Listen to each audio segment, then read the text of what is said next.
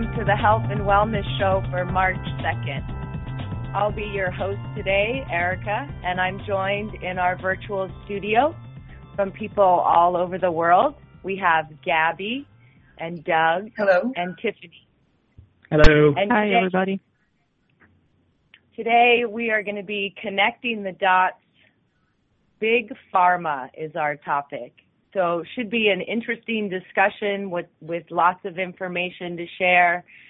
And um, I wanted to just take this opportunity and share with you our disclaimer about how our show today is not intended to be medical advice. The views and options expressed in this episode are not intended to constitute medical advice. If you have questions, we encourage you to do your own research and consult your own healthcare practitioner before you make any medical decisions for yourself or your family. So, Big Pharma is our topic today. And I wanted to just start off sharing with you folks a movie that's available for free for the next three days that uh, we shared on the SOTT website, a little trailer. It's called Bought. And um, you can go and watch the movie for free at boughtmovie.com.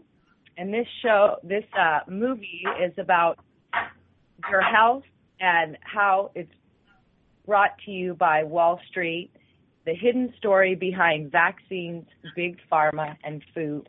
And this this movie was produced by a man named Alan Jones, and he was a former investigator for the Office of the Inspector General. It's a great show. We're going to cover a lot of the topics that are in the show on this today's Blog Talk Radio. So please feel free to check it out and get some more info. So we're going to go right into it. I wanted to have Gabby introduce herself and share what she wants to discuss today. Yes, I wanted to introduce this subject with um, Marcia Angell. Um, she's an American physician and author, and she was the first woman to serve as editor-in-chief of the New England Journal of Medicine. She stepped down as an editor in, in the year 2000 after serving two decades as its editor. Uh, she's currently a senior lecturer in the Harvard Medical School at the Global Health and Social Medicine Department. And she has very good material. She has written books. And uh, this is, you know, it will be a, um, like a synopsis and introduction of the subject of big pharma. Basically, in the year 2000, when she stepped down as the editor, she wrote uh, an article saying academic science, is it for sale?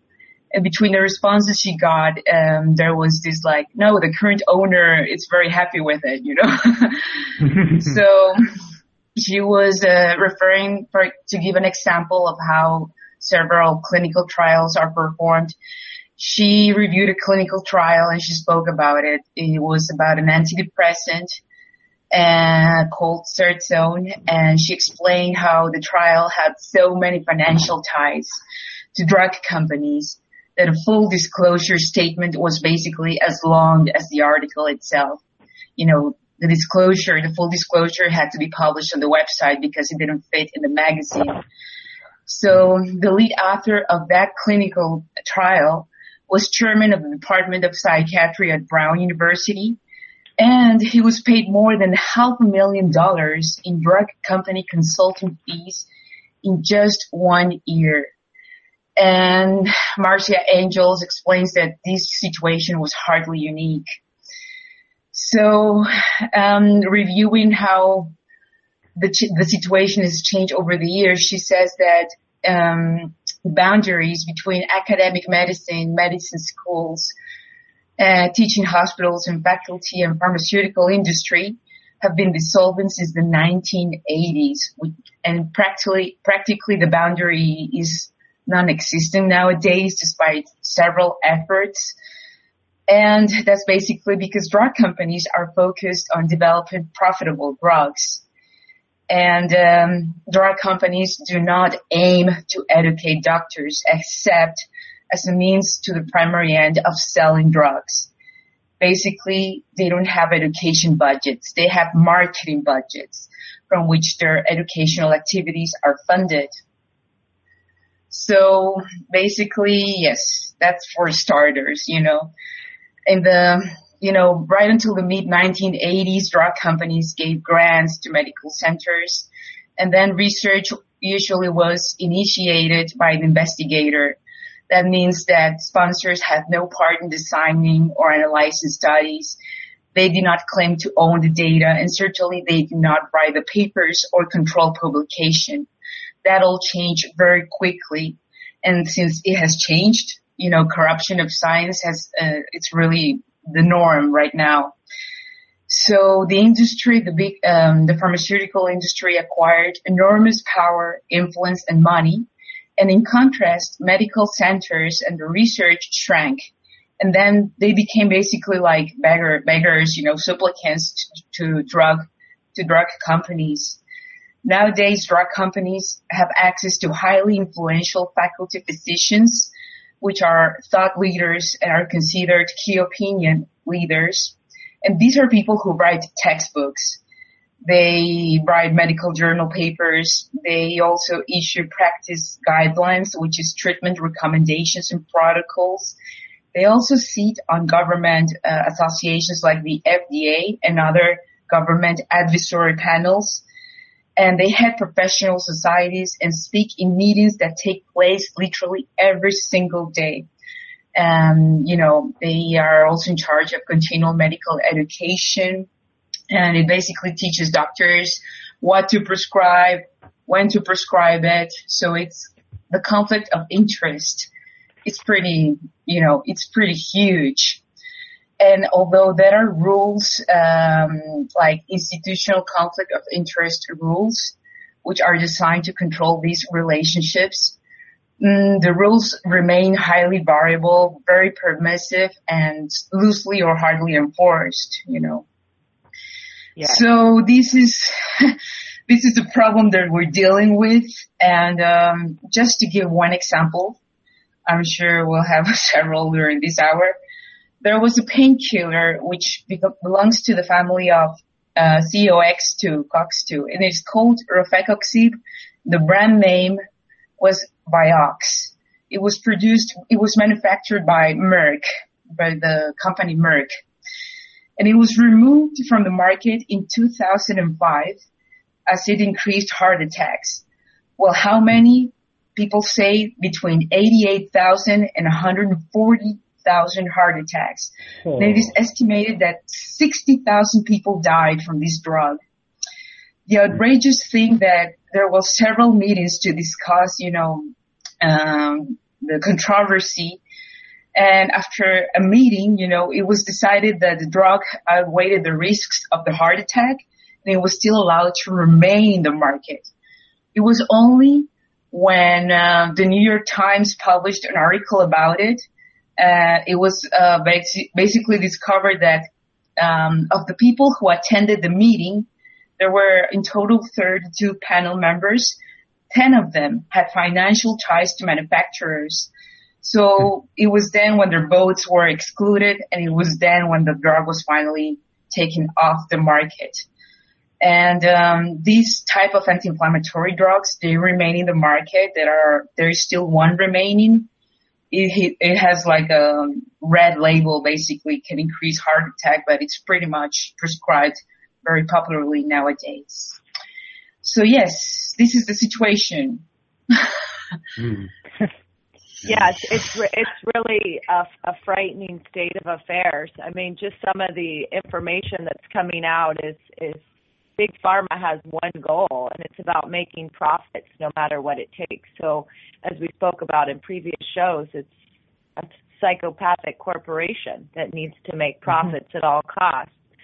Mm-hmm. Um, just in America, uh, Americans make up 5% of the world population, uh, yet they consume 40% of the drugs that are produced. So that's a huge market.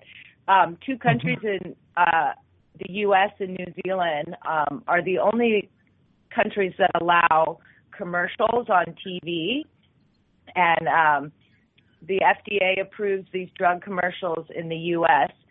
Big Pharma spent nearly $5 billion on direct to consumer advertising on television. So basically, Americans are being brainwashed into believing that drugs are the panacea for all problems, physical and yeah. emotional.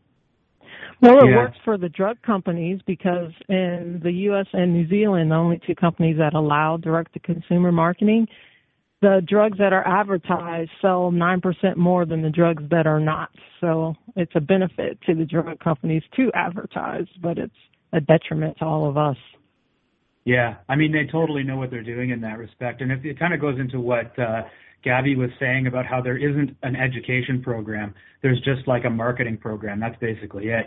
You know, these doctors they get their information from uh, pharmaceutical reps who aren't doctors, they aren't scientists. Most of them come from some kind of liberal arts background or something like that, and that's their contact for what's mm-hmm. um, actually um, told to them about the drugs and about the side effects and all the uh, the different uh, problems that might occur with the drugs. And you know, a lot of these uh, drugs are being dispensed exactly because of this direct-to-consumer marketing. I mean, all those ads say, "Ask your doctor if this drug is right for mm-hmm. you." So obviously, you know, they they see all the happy, smiley people in these ads, and the consumer goes to their doctor and says, "I want this. Give me this." And you know, to shut mm-hmm. them up, the doctor gives them the drug you know, and they don't have the information they need whether uh, or not this drug is actually right for them. So it's it's a it's a terrible situation. Yeah, exactly.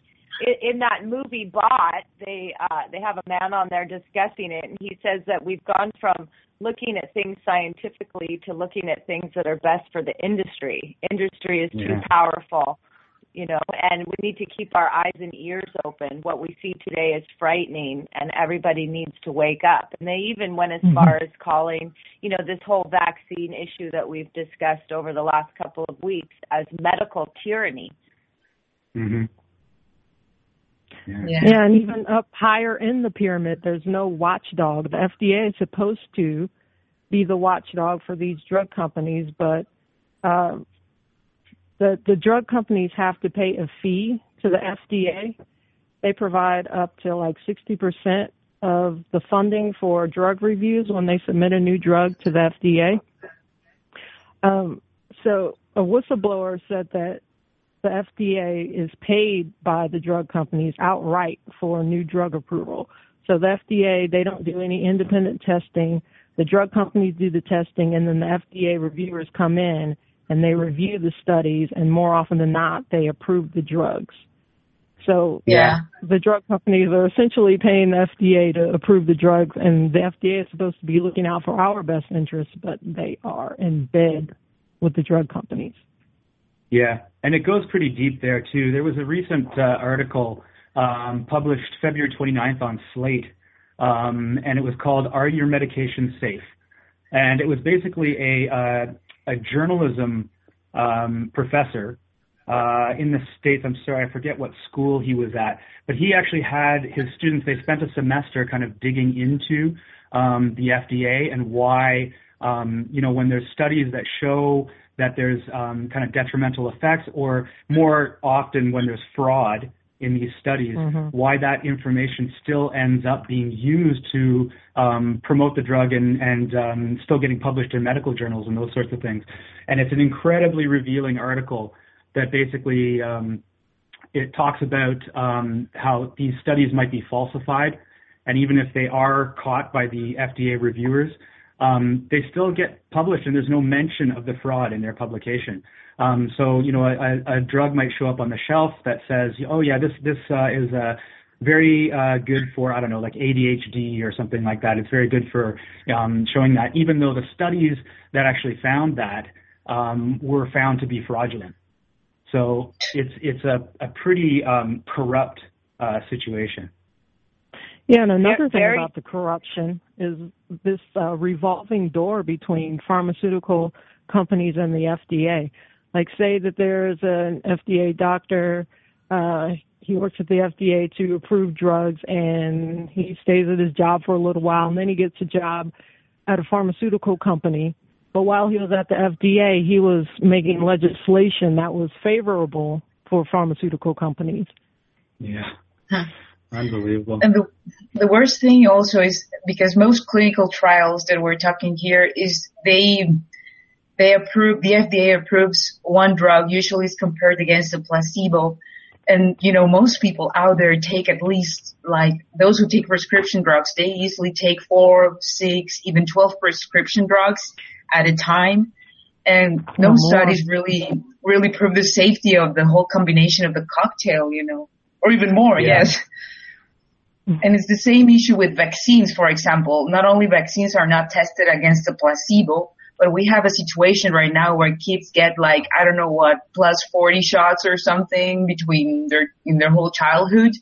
And that's never been mm-hmm. tested, you know, it's the same, it's the same issue. No, and they exactly. totally know how to fudge the numbers there too. It's um uh, in in that movie Bought. I was watching that last night, and they talked about how um, there was one vaccine that they were um, testing against a quote unquote placebo, and um, this vaccine happens to have a lot of uh, aluminum in it. Um, but then instead of testing the uh, the people against an actual placebo, they tested them against an injection of aluminum, the same amount of aluminum that was in the the vaccine. And then they said, well, look, there's no all the all the uh, detrimental effects from the vaccine were that were found to be the same in the in the placebo. Well, duh. I mean, there's, there's aluminum in both of them. So I mean, they they know what they're doing. They know how to make these little shifts and then uh, things in the studies to get the the results that they want to get. Yeah, exactly. Outright, fraud. Exactly. They even yeah, have and in uh, that, in that, people who work for uh, pharmaceutical companies that write these so-called medical studies, and then they just have a doctor put his name on it as if he did it. Yeah, yeah. So they're criminals, and they're in charge of our health. Yes, ghostwriting. Yes. yeah, ghostwriting. Exactly. Yeah, yeah. And those people who are doing that that writing are more often than not just professional writers. They're not mm-hmm. um, actual actual doctors. Um, but then, yeah, they they get a, a doctor to sign off on it as if uh, he or she was the one who wrote it. Unbelievable. Just to give an idea of the money involved with pharmaceutical companies, we have the the numbers for the largest criminal fine in history. In history, 2009, Pfizer, which is the pharmaceutical in- industry, it's famous for its Viagra. Well, in 2009 they pleaded guilty and agreed to pay $2.3 billion to settle criminal huh. and civil char- and civil charges for marketing uh, drugs for off-label use. And this was in 2009. And the fines, while it's like the largest in history, it's still dwarfed by the profits generated by these activities. You know, for them it's just like a slap in the, you know, in the face or something. You know, and that's it. Let's move yeah. on. You know. Yeah. Yeah, that's called yeah, the cost of doing business for these drug companies. But Pfizer, they got busted again for um, illegal marketing of Geodon, which is an antipsychotic. They were saying that it was okay for depression, bipolar, anxiety, and dementia, and obsessive compulsive disorder, and they ended up having to pay $301 million for that one.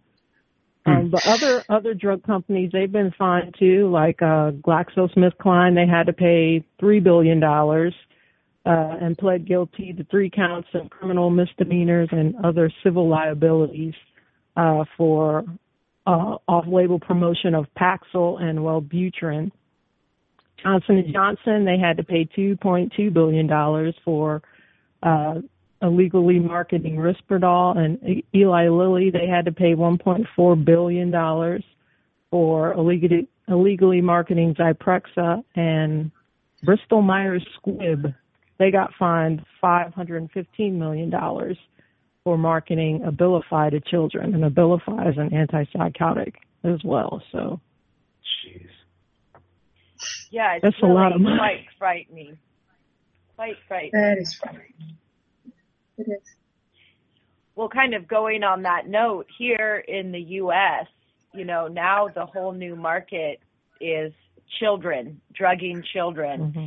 And mm-hmm. Um, federal and state governments are working in concert with Big Pharma to promote the use of psychiatric drugs in children. Um, they've developed so called mental health screenings for children And um, basically, if your child is screened and given a diagnosis like ADHD or ADD, or in teens, they now have a diagnosis called ODD, odd uh, oppositional defiant disorder. And mm-hmm. um, yeah, basically now nearly 9 million children in America are taking prescribed psychiatric meds. Um, hmm. most of the drugs. But these medicines haven't even been approved for children, have they? No, exactly. um, most most of the drugs prescribed to treat ADD are Ritalin, Adderall, and Concerta. They're amphetamine-based mm-hmm. stimulants for the central nervous system, so basically the same as cocaine, and they're very addictive with uh, very addictive with severe side effects. And mm-hmm. and one of the um, the articles that, if you're interested in reading more on this topic, that was carried on SOTT back in 2013, it's called "Protect Your Children from Psychiatric Medication" by Stephen Hotez. He talks about how these psychiatric diagnoses of children are purely subjective. And the big reason mm-hmm. that pharma companies want to expand the psych drug market to children is because children are more compliant in taking the drugs than adults. In mm-hmm. 2008, the sales uh, in the U.S. of psychiatric drugs was 40.3 billion with a B. Over Jesus. nine billion of this was spent on psychiatric drugs just for children. Mm. Wow. So, uh, yeah, it's frightening. You know, um, also, if for people that may be interested in further reading about this, there's an excellent book written by Robert Whitaker in 2010 called The Anatomy of an Epidemic Psychiatric Drugs and the Astonishing Rise of Mental Illness in America. And then, yeah. again, on the medical medicating of our kids, there's another great article that was just carried in 2014 uh, a new perspective on ADHD by Dr. Kelly Brogan, and she's a psychiatrist, and she's featured pretty extensively in that Bought uh, documentary. And she was saying from 1994 to 2003, there was an 8,000% increase in children ages 0 to 19 treated for bipolar disorder. And critics are citing drug ads you know, for this for this um, you know, new diagnosis and the, the off-labeling prescribing of these medications. They're calling it a bipolar boom. One out of hmm. 50 mm. children, 400% rise in the use of antipsychotic medication in teens. And as Tiffany had hmm. mentioned, Risperdal, created by Johnson and Johnson, is one of those drugs that they give uh, oppositional defiant teens. Um, mm-hmm. And basically, it's a, a chemical lobotomy. So it mm-hmm. blocks the frontal lobe and uh, consciousness, basically. So um, uh, what Whitaker was saying in his Anatomy of an Epidemic is that it's basically what makes a person human: love, emotions, all these things. Mm-hmm. This, this drug, Risperdal, is is blocking those things in in children. So it, it's just frightening in so many ways. speaking of anatomy, speaking of anatomy and Risperdal, um, it's not been approved in children, and there's been studies on children. Um, recently, there was an article that came out. I don't know if it's on site yet, but there's this. He's an adult now, but he started taking Risperdal when he was a child. He's uh, he has autism, and he sued the makers of Risperdal for 2.5 billion dollars because he grew breasts up to size 46 double D. and Risperdal has been found to cause gynecomastia in children. You're so, right about that. yeah. Wow. It's really sad. One thing about this operational defiance disorder, like, I mean, it, it sounds like they're just basically diagnosing rebellious teens, like, you know, a, a normal kind of state of being a teenager. Um, and they and they give it a kind of a medical classification so that they can then you know diagnose it and, and, and drug these teens. Yeah, yeah. exactly. Uh, there was a, a really good SOTT podcast called Good Science, Bad Science, Psychology and Psychiatry. And um, I actually was a caller and called in and and I do have personal experience with um, an, an, a teen that was given this oppositional defiant disorder diagnosis. And it's been a very interesting experience because I have never really had much, you know, experience with drugs or the psychiatric portion of medical services in the United States. So I, I started doing some research on it, and there is a great article on signs called How Teenage Rebellion Has Become a Mental Health Illness by Bruce Levine.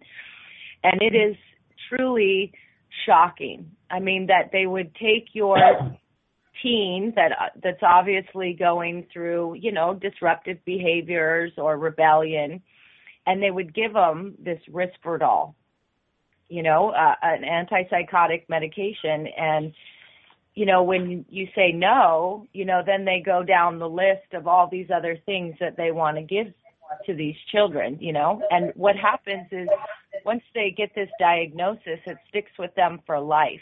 So they become mm-hmm. lifetime users of these powerful drugs that are tranquilizing, you know. It, it basically makes kids into zombies. Mm-hmm. I don't know if young. it's a I don't know if it's a consolation or not, but I have to correct my data because actually it was in 2012 where GlaxoSmithKline was pleaded guilty and paid $3 billion to resolve fraud allegations and failure to report safety data. This is considered the largest payment ever made by a drug company. Instead of $2.3 billion, it was $3 billion. Hmm. Wow. hardly consolation, but I have to say it, it was for the drugs Paxil and Wellbutrin, which is, you know, mm-hmm. you know, used in psychiatric patients a lot and non-psychiatric patients too. Jeez. Wow. Yeah, so you know, it, again, just trying to get the information out there and trying to share with people the the complete control that this market has. It's very similar to big ag. You know, this whole, like uh, Tiffany was saying, that the FDA approving, you know, GMO foods without safety testing, and you see the same things in the the drug companies, you, as mm-hmm. as Gabby had shared. Yeah, actually, I'm, I'm maybe I could share right now um, an article um, that was uh, run on the Daily Beast uh, a couple of weeks ago um, and it was called it was by um, da- Daniela Drake, um, and it was called Big Pharma's America's New Mafia, and we uh, we covered that on on uh, SOTT um, as well, uh, so you can find it on there. Um, but yeah, she she basically makes the point that um, to look at the, how the doctors have been bought off with like steak dinners and luxury hotels, and these reps coming in who are um, basically supermodels um, selling these ideas of drugs isn't really getting to the, the kind of the main problem that's going on here. And she talks about how, uh, you know, I don't know if uh, people saw it, but there was a uh, a thing that had gone viral where John Oliver was uh, uh, kind of talking about, you know, taking shots at this this whole thing.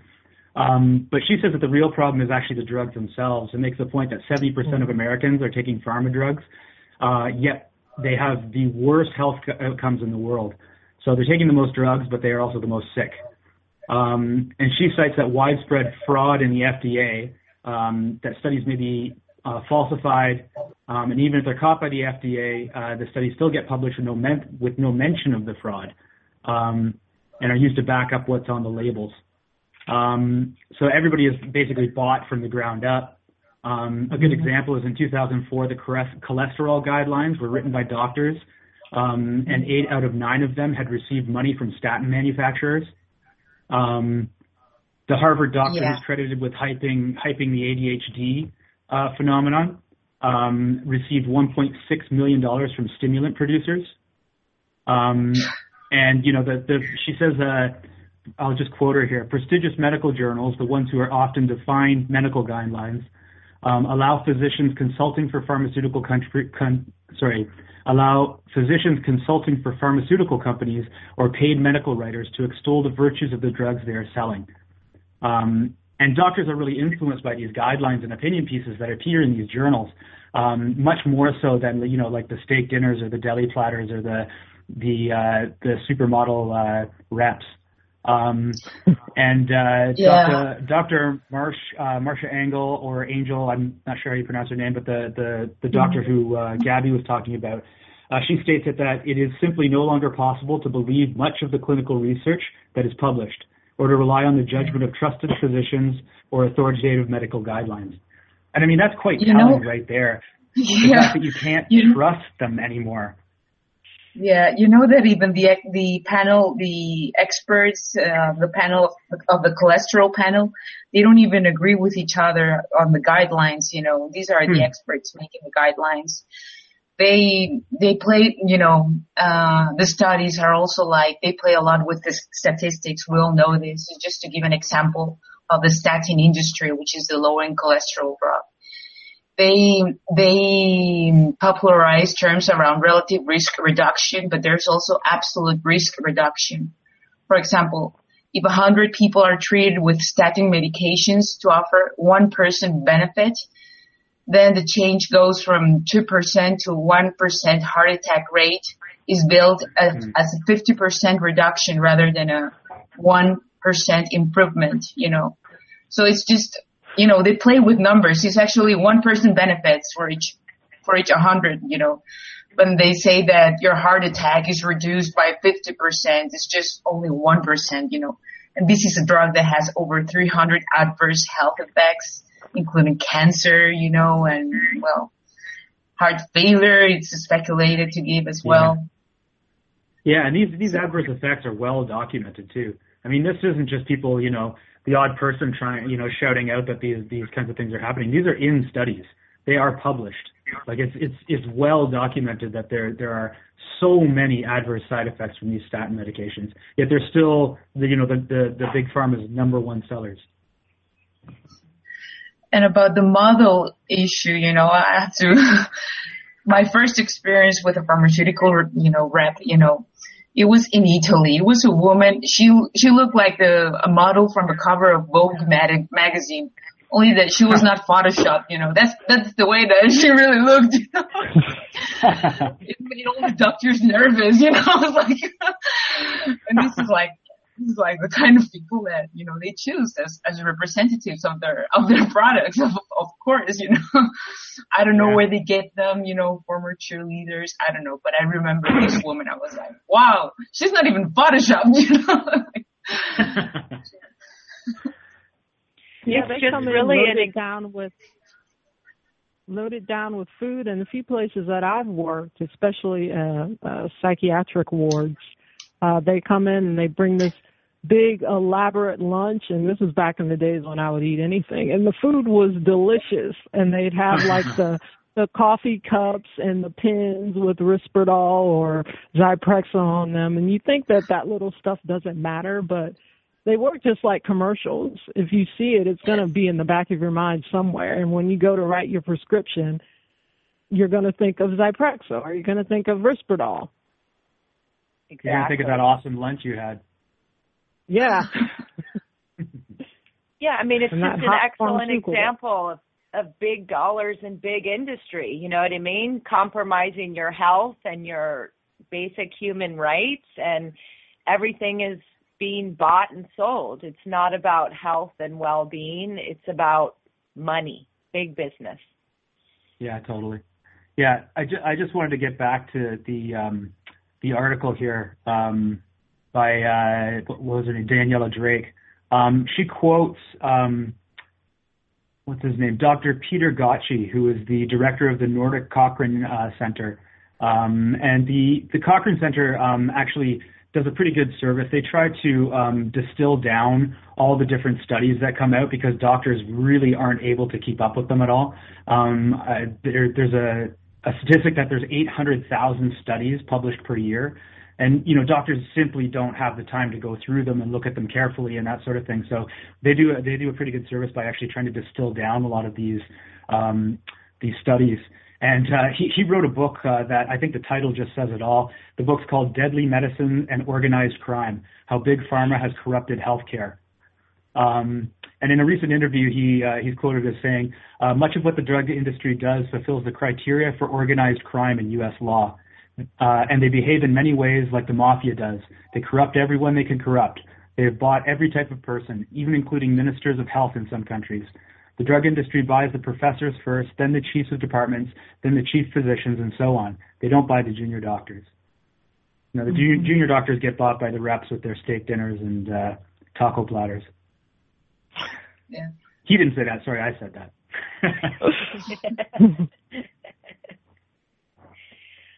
Well, and it's it's all these conflicts of interest too, as we see in this, um, you know, ongoing controversy with the CDC and the whistleblower uh, Thompson and this whole vaccine issue, and and the debate that's raging about that right now. I mean, in 2005, the total revenue for a global vaccine market was 10 billion dollars, and they're projecting mm. that by 2015 um, it will be $41 billion.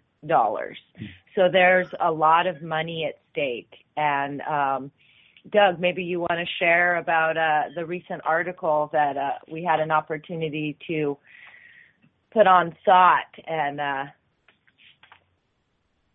how uh, we kind of noticed this trend of this amping up of, of uh, negativity towards people who choose not to participate or who forego vaccines for their children based on, you know, concerned, informed information. Yeah, I mean it's basically exactly that. The you know the um, the the pharmaceutical companies um, have controlling interests in the media. Um, and you know that's not really hidden. You can do a little bit of research and you can find that out. I mean, um, when when it comes to the media, you know, they know who's paying the bills. So obviously, their um, editorial line isn't going to go against that, um, or at least not explicitly. You know, they might you know throw throw a little crumbs out here and there, but for the most part, they take an editorial line that is um, very much in line with who is funding them. So you, you've got these pharmaceutical companies, and they are putting forth this idea that there is absolutely no danger whatsoever in vaccinating um, which is completely untrue. I mean, there are plenty of studies out there. In the article, we we, we quoted, uh, or sorry, we linked to um, a, uh, a database um, on Green Med Info that documents a hundred different studies that show um, adverse effects from uh, from vaccines. Uh, you know, all you have to do is read the package insert on these vaccines, and you see um, all the different possible uh, negative effects of them. So the whole party line that's being put forward in the media is just ridiculous. You know, the idea that there is absolutely no danger and all these people who are against vaccination or even people who are questioning vaccination are nutcases, they're conspiracy theorists, um, they're naive. Uh, it's it's completely uh, you know just it's it's like it's basically a whitewashing. Um, so what we noted in the article is that this kind of pro-vaccine hysteria even though they like to say that it's it's a, a you know that the anti-vaxxers are the hysterical ones, it really is a pro-vaccine hysteria, and it's even gotten to the point where um, you know there's there's been bomb threats against uh, people who have been uh, you know who are speaking out against vaccines. Uh, Dr. Sherri Tenpenny um, and another doctor whose name I forget at the moment. Um, we're going to do a tour of, of different uh, cities in Australia um, just talking about their research into vaccines and, and uh, how people should be questioning these things. Um, yeah, and they received bomb threats. They ended up actually, actually having to cancel the tour because of, of these bomb threats. Uh, I mean, if that's not hysterical, I don't know what is. Yeah, exactly. I have a very, I have a very good example on the vaccine, you know, research.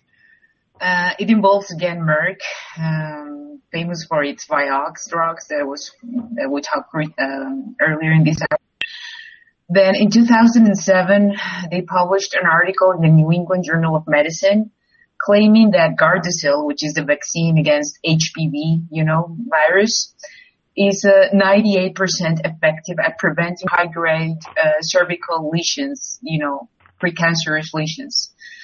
But when they really looked at the research, you know, they showed that Gardasil was only 17% effective. And uh, its definition of effective rests still on unfounded assumptions.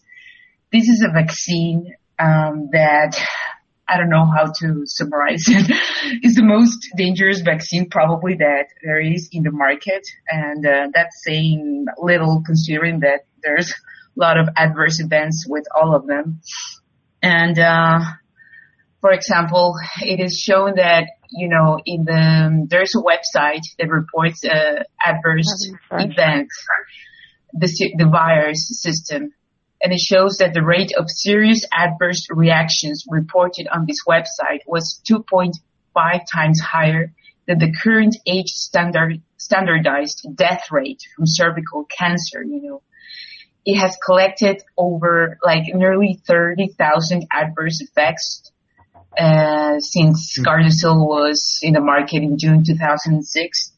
And this is just like one example, like over a hundred people have died related to this vaccine, you know, the Gardasil vaccine. Mm-hmm. Yeah. So. And the cra- the crazy thing is, is that it's a completely unnecessary vaccine too. Um, mm-hmm. Yeah, like like you know it. The other thing too is um, they were talking about it in that Bought movie.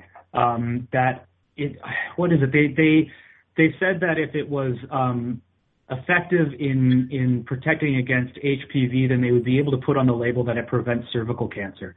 Um, and the hmm. FDA agreed to that. So they, they've actually marketed it as an anti-cancer vaccine, which in actual fact it's not. And you know the hype has been so strong on this one, um, basically telling you know they're marketing it as uh, it's a way for women to empower themselves you know, and and you know stand up for their womanhood and all this kind of thing. And it's so, it's so ridiculous. I mean, it's it's just it's putting people in in completely unnecessary harm's way. Yeah, in most cases, HPV clear up on their own anyway. I think ninety percent of those. Yeah. so, so their campaign is uh, one less. But I keep thinking, well, if you go ahead with the vaccine, you might have one less daughter yeah. Instead of one less case of HPV. Yeah, because that's one of the adverse effects is death. Yes. And it's the most expensive vaccine on the market as well. Mm-hmm. Mm-hmm. So again, it's back to this whole profit driven industry. Yeah, exactly. Well, if we want to get into a little bit of death, since we mentioned it, um, there in America there's approximately 106,000 people a year who die from properly prescribed and properly administered drugs. so they're just taking the way their doctor tells them to, and they end up dying anyway. Just from side effects, um, studies show that prescription drugs they're far more dangerous than illegal recreational drugs. So the only thing really that defines whether a drug is legal or illegal is whether or not big pharma can profit from it. Yeah, exactly. There's there's more people who are killed by opioids, which is um, pain medications like morphine, codeine, oxycodone, hydrocodone, uh, methadone. So more people are killed by these opioids than heroin and cocaine combined. Huh. And uh, there's been 3 million deaths related to prescription drugs between 1984 and 2011, and now drug deaths outnumber deaths in traffic accidents. Jesus. So in in the UK, there's more people that are addicted to uh, painkillers and tranquilizers. Uh, more people are addicted to those than they are addicted to illegal drugs. And the problem with these drugs is uh, the painkillers, opioids, they depress your respiratory function. And sometimes people make the mistake of combining these painkillers with alcohol. Uh, several of these deaths, people just went to sleep and they didn't wake up. Um, sometimes people are prescribed uh, the wrong dose by their doctors. Like, for example, if you take too much or too little of a blood thinner, like Plavix or Coumadin, uh, which they use to poison rats, by the way.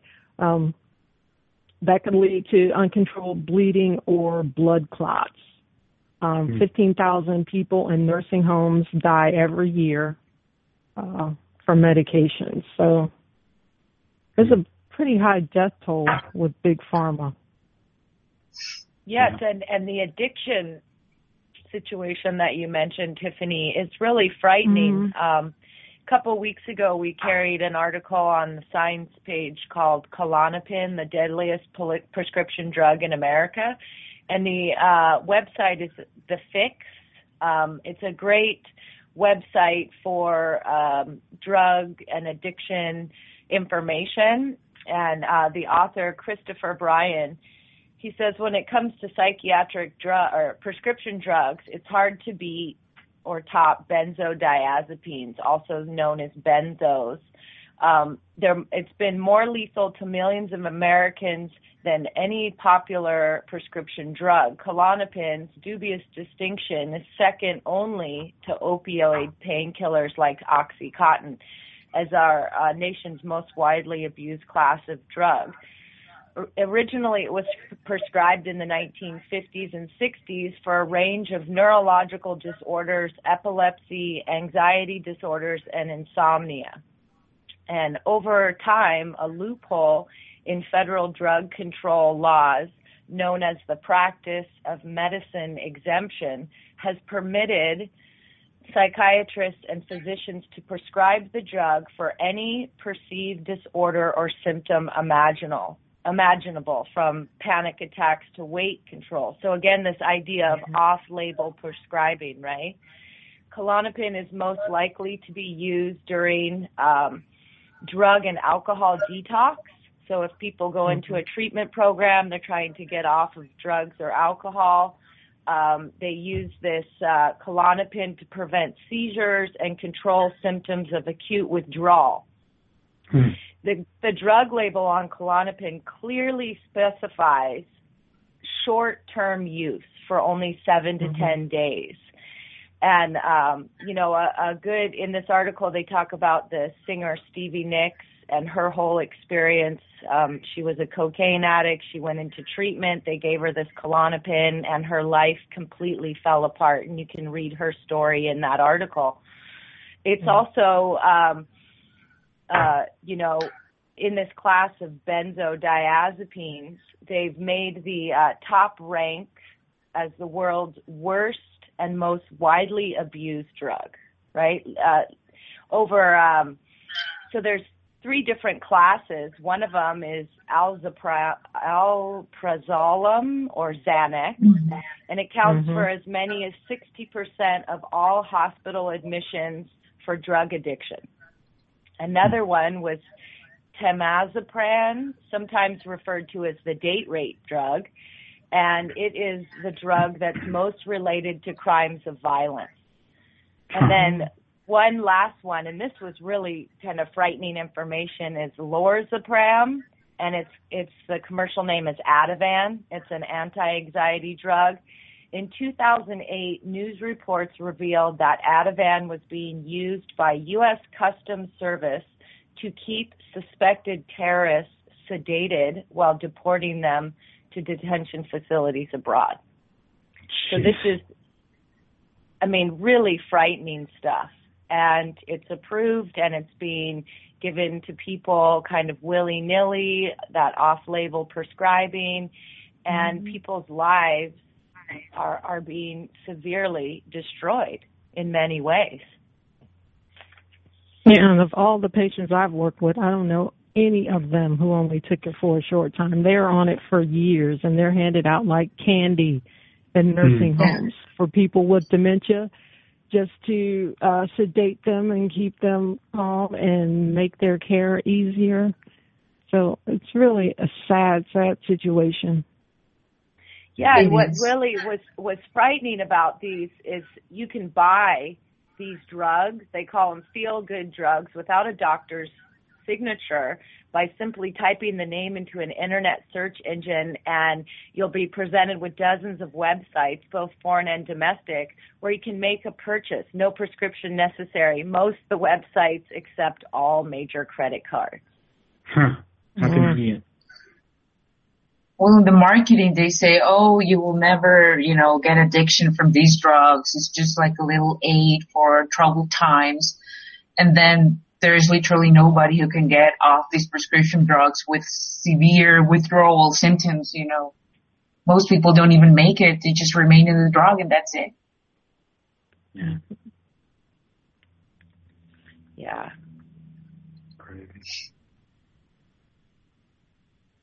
So, on that note, we really recommend that Bought movie uh, to get some more information, lots of statistics, lots of information to kind of just think about. And again, this idea of medical tyranny and where do, are your choices in these, you know, how do you in, inform yourself? How do you inform other people? About what what kind of choices that they can make and options. Like we shared in shows previously you know diet and exercise and you know not looking to big pharma to save you because they do not have your best interest at heart at all. Yeah. I think important on that point too also is the the whole idea of, of kind of having empathy for these uh, the people who are in, in kind of in this situation where they do have um, you know, on on multiple kind of pharmaceutical drugs and stuff. I mean, it's it's you know really tempting to kind of look at you know shake them and say, what are you doing? This is crazy. You got to get off those things. But I think um, you know not everybody wants those um, you know those options. You know what I mean? They are looking for the easy answer, and you know we have to respect their free will to a certain extent, and and really kind of be sort of careful with you know what we're recommending. I mean, maybe it's it's, it's a lot better to kind of just um, you know use yourself as a model. You know, um, say, oh, geez, I'm not on any uh, prescription drugs. I actually find that I can control my symptoms pretty easily with diet. Um, you know, just kind of plant the seeds in the mind and not not uh, you know start beating people over the head with these uh, with these types of ideas. Um, yeah. Yeah, and as with everything, it's it's really your choice whether or not you want to take prescription drugs. And I do want to caution people these drugs are very powerful, they're very strong, they have some serious side effects, they have serious withdrawal effects, so you should not just stop taking the medication without consulting with your doctor.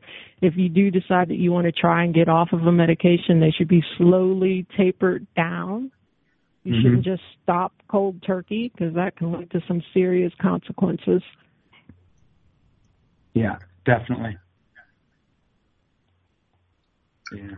It reminds me the documentary The Corporation, you know, uh, mm-hmm. this documentary which analyzed uh, corporations and how they met uh, psychopathy traits mm-hmm. and uh, you know like poor lack of remorse or guilt, pathological lying, you know, and it just reminds me of this, you know, how pharmaceutical industries just meet psychopathic traits.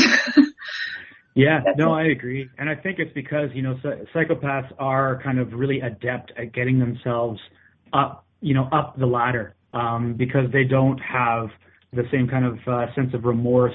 They have no issue with kind of screwing people over and doing whatever it takes to kind of get power. And I think that that ends up, you know, it filters down. It encourages that kind of um, environment in in these uh, these big giant corporations like big pharma, big ag, all these kinds of places. So it's really no wonder that you see um, these kinds of actions being taken. You know, the, the the corporation itself takes actions that are in in and of themselves psychopathic. You know, they don't have, and they aren't informed by conscience at all. They don't care. You know, the whole idea of, um, you know, the cost of doing business. Like, yeah, you know, we can market this drug even though there's all these side effects and all this, uh, these deaths that happen because we know that in our lawsuits, it'll cost us three billion while we'll make, you know, 44 billion off the, uh, off the drug itself. You know, it's, it's like, oh, it, that, that's okay. And I mean, that, that is completely psychopathic. Like there is absolutely no conscience there. Um, it actually from that uh, that same article I was talking about before about the the medical mafia. Um, they stated that in a Vioxx class action suit uh, that was brought against Merck, um, a lot of the company emails ended up being released, um, and they revealed that Merck employees had planned to neutralize and discredit doctors who criticized the drug. Um, one uh, employee was quoted as saying, "We may need to seek them out and destroy them where they live."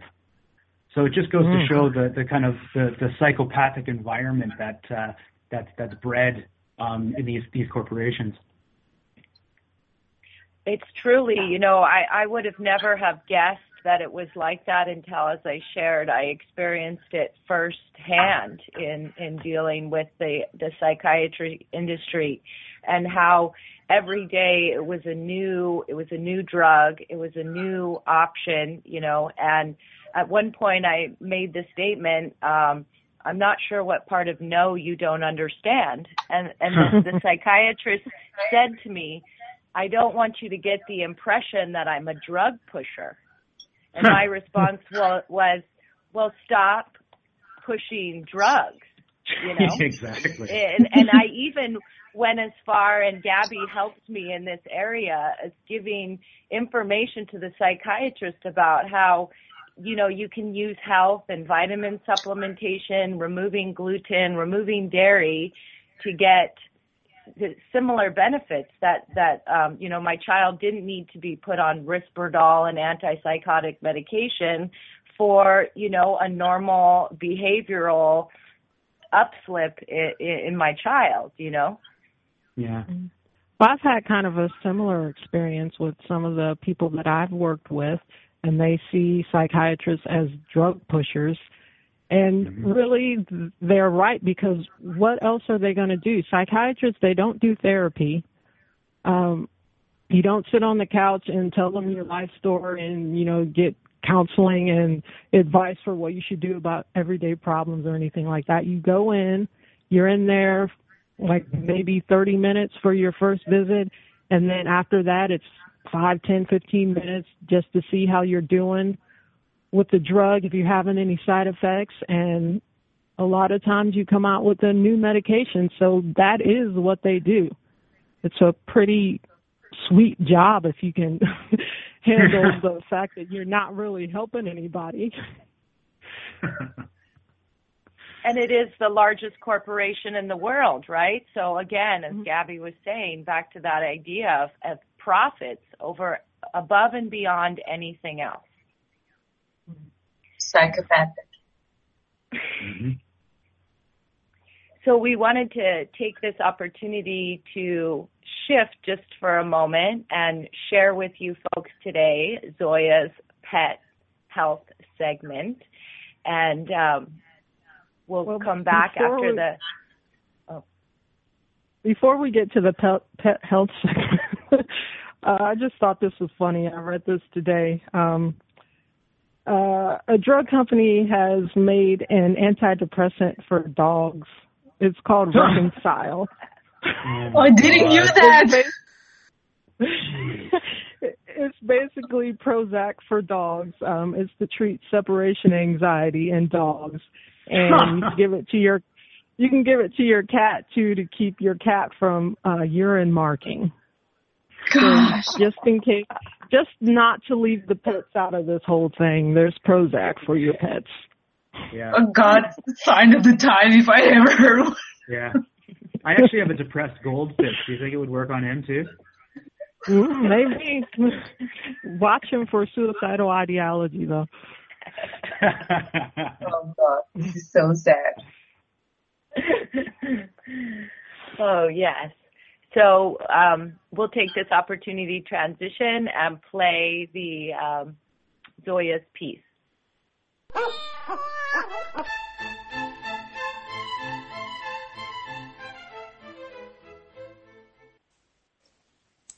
Hello, and welcome to the Natural Pet Health segment of the Health and Wellness Show. Last week we talked a bit about what you could do for your pets if there was an emergency and you couldn't take them to the veterinarian as soon as possible. Hopefully, this information was useful uh, for you, especially since it's probable that not all of the mentioned substances can be found in North America or Europe, like potassium permanganate solution, or maybe they can be found under a different name or are used for a different purpose. As for techniques like treatment of burns that was mentioned in the previous show, or giving your dog a sweet tea, uh, they can they, they may also sound strange to some people or even veterinarians so just to uh, reiterate that all of all the advice that was offered was for emergency cases plus an ability to reach veterinarian quickly enough. You could say that all the advice is useful in case of the so-called field conditions.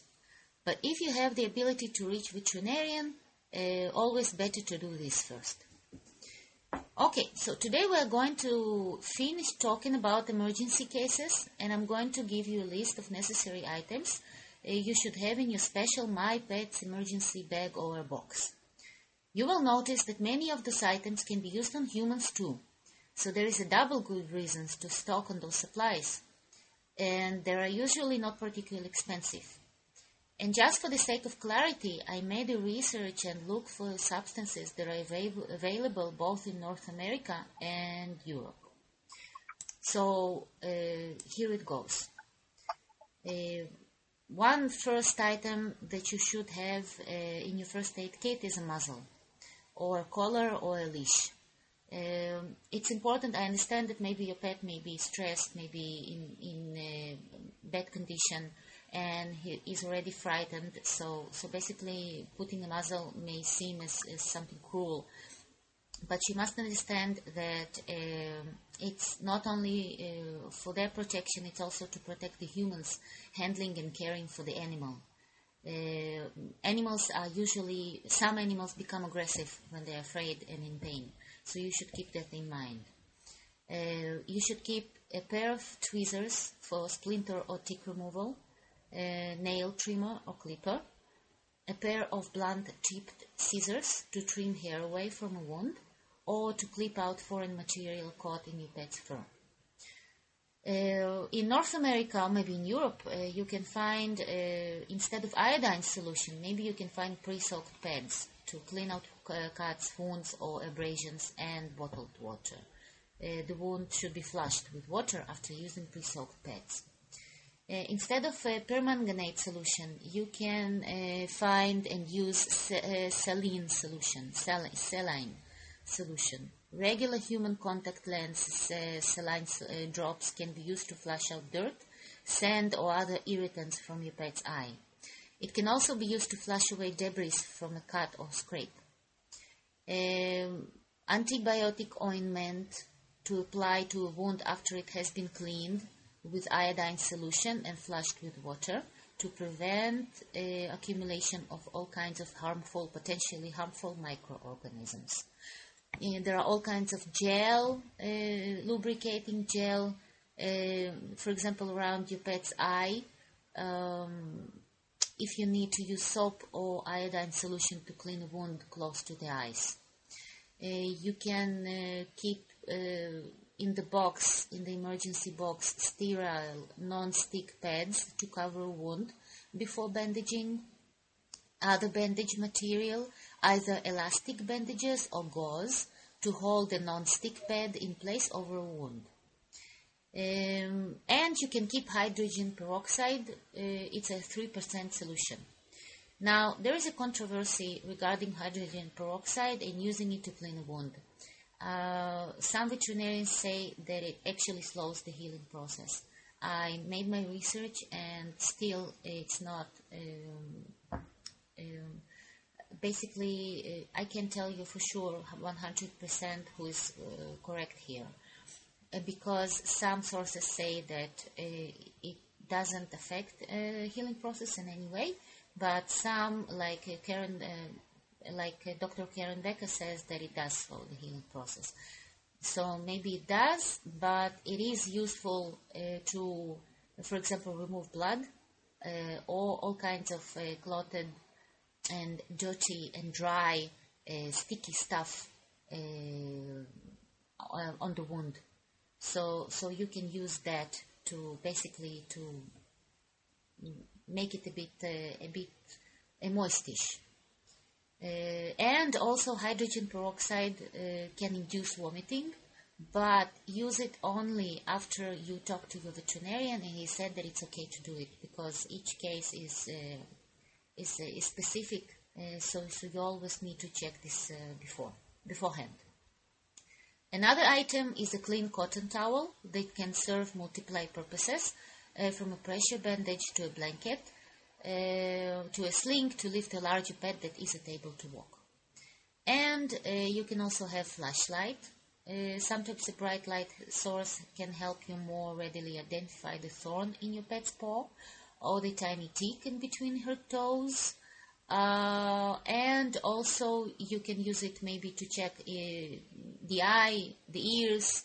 So, so basically it's useful item also for humans to have it in emergency kit. Other items you may include cotton balls and swats, uh, and also Benadryl for allergic reactions, a Bach rescue remedy for stress, homeopathic aconitum for shock, uh, and you can also use a thermometer. For example, if you can't reach the veterinarian but you can talk to him on, on or her over the phone, so you can basically take a temperature um, uh, by yourself. It's uh, using a rectal um, check uh, of the temperature, uh, body temperature, and then tell them over the phone the results. Now make sure the, to keep your kit in an easily accessible location and let everyone in the family know where it is. If you're traveling with your pet, it's a good idea to either, either bring the kit along or prepare a second kit uh, for the car. And remember that administering first aid to a sick or injured pet is just the first step, and uh, you still need to get to the veterinarian as soon as possible. Now, this is it for this part, and uh, this is it for about the emergencies. But now let's talk about the different but no less important topic, which is also related to the general topic of today's show. A week ago, I received a question from the listener. The question was about an obese 12 years old little dog which was diagnosed, uh, which was just diagnosed with Cushing disease and prescribed two specific drugs that are very expensive. The cost is $200 uh, a month for the rest of dog's life. And the listener wanted to know if she uh, should do the treatment, especially since the vet also told her that she should choose not to do the treatment. Uh, she could choose not to do the treatment and just let things progress as they are. Well, since I'm not a doctor yet, I can't really give a definite answer. But what I know about drugs uh, that are prescribed in case of Cushing disease Uh, it, which is a condition that has several reasons and is characterized by an excess of the steroid hormone cortisol in the blood, that most of them have serious side effects. In fact, these drugs are not for treating the disease but for maintenance only. It helps to control the symptoms. That's why they should be taken for the rest of dog's life. It's exactly like chemotherapy for life. It's true that newer drugs are better when it comes to side effects, but they are also more expensive. So in the end, it doesn't matter how you look at it. There is loss or suffering in any of these cases. And that's what I wanted to talk about. About the grip Big Pharma has on veterinary science and how often veterinary students are being taught not to think, but instead are asked to memorize all the necessary treatment protocols and their dosage. Let's take this poor little obese dog with Cushing as an example to demonstrate the point. In most affected dogs with Cushing, the cause is a small benign pituitary tumor. It happens mostly with middle-aged or older dogs, and there are several breeds that have a predisposition to the development of this kind of tumor. Okay, so if it's a tumor, then what? It's like the universe's Russian roulette? Uh, some dogs lose or some dogs win? Wrong predisposition to any disease, including development cancer, a development of cancer, means just that, a possibility, meaning that if there won't be any contributing factors, your dogs can live happily all their lives without developing anything of this kind. And contributing factors can be starting from stress, bad diet, like feeding your dog dry food and giving him all kinds of medications, especially steroids. And uh, here we come to the biggest conundrum, both of veterinary medicine and human one.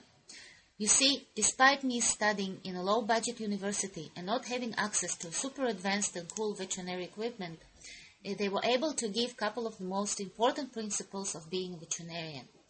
Beside the principle of doing no harm, they also told us that a good veterinarian is a veterinarian with nothing to do. Meaning, the disease prevention is much more important than treating the disease. And if, and if this is being kept in mind, then it's easy to see why proper upkeep or proper living conditions and species appropriate diet are all the animal needs to have a good and long life. And what is left are emergency situations, including emergency surgery in case of accidents. So both in human medicine and in veterinary one, there is this absurd situation where more and more fancy and advanced techniques and drugs are being developed, new treatment protocols, etc. Better diagnosis techniques, better everything. Right, right now in US and Europe, there are all kinds of veterinary clinics that give, can give your pet the best diagnosis and treatment in the world. Veterinarians are very proud of their profession, and rightly so. But then, in many cases, they are being misguided or taught to believe and accept things that are very wrong, just like in human uh, medicine. Okay, so this is so this little obese dog's owner still has to decide if she's willing to pay $200 a month. This may ease not only her dog's symptoms but also her conscience that she did something for her little baby. But then who knows if she if she would uh, fed her dog with species appropriate diet uh, since childhood if she was told by her veterinarian years ago that diet and stress have major effect on the hormonal system, maybe she would make sure to feed her dog properly and give him stress-free environment as, as, as much as possible. But then, what interest Big Pharma and other similar greed monkeys have in educating the public? No interest at all. And that's why both medical and veterinary fields are in constant state of a so-called advancement, while it is really an illusion and we are just getting further and further away from what is real and natural. Uh, I think that's enough for today, and thank you for listening and have a great day.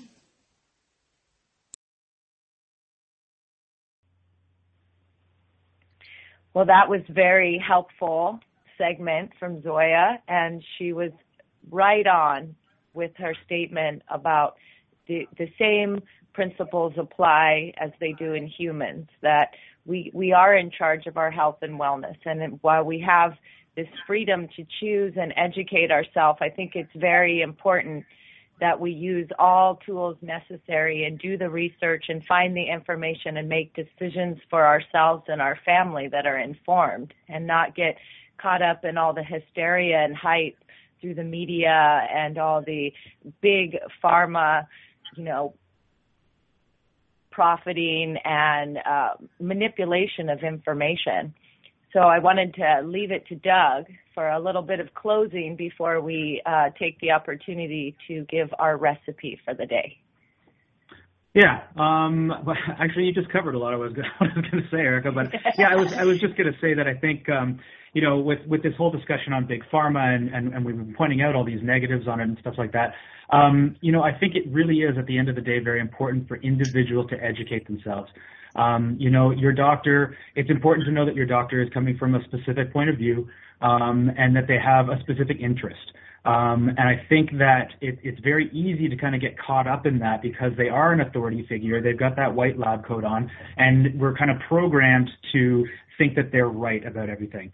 But it is up to the individual to kind of empower themselves um, to look past that kind of stuff, to do the research, look into the drug that's being recommended, look at what the side effects are, see if there are any alternatives, especially when it comes to nutrition and diet and uh, you know some alternative uh, medications like uh, homeopathy or herbalism or, or something along those lines. Maybe think about seeing an alternative practitioner. You know there are options out there, even though it's it's made to seem like there aren't. Um, so yeah, do the research, read the signs, uh, health and wellness section. There's lots of great articles in there. Um, and yeah, empower yourself as far as health is concerned.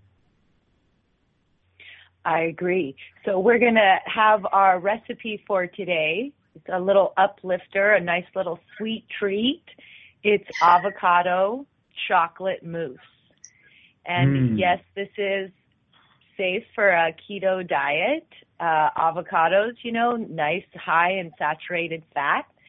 So for this avocado chocolate mousse, um, start with four avocados and they can be a little bit browned or bruised. That's okay.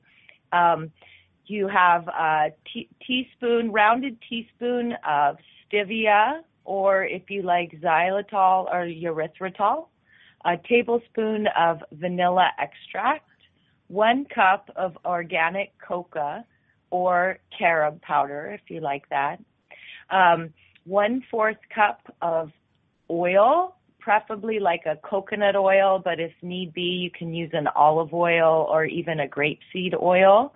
And then if you like the taste of coconut, you can add a fourth a cup of coconut milk. And the recipe is super easy. You just scoop out the avocados, chop them into small pieces, and put everything in a blender or a food processor or even a, a magic bullet or a hand mixer. Mix them all together until they're a creamy consistency and it will turn a little bit brownish because of the cocoa powder and it takes about 10 minutes to make. So that's our recipe for today. Try it out and see mm-hmm. how you like it. Great. And so great. I think I think if nobody else has anything left to add, obviously this is a very, you know, intense information, lots of discussion to be brought up, and we didn't have a chance to cover all aspects of it. But um, I'm sure we'll come back to big pharma and shows coming up in the future. So thank you all for listening, and uh, please visit the Signs of Times website and uh, come on back again to SOTT Blog Talk Radio. Bye. Bye. Bye.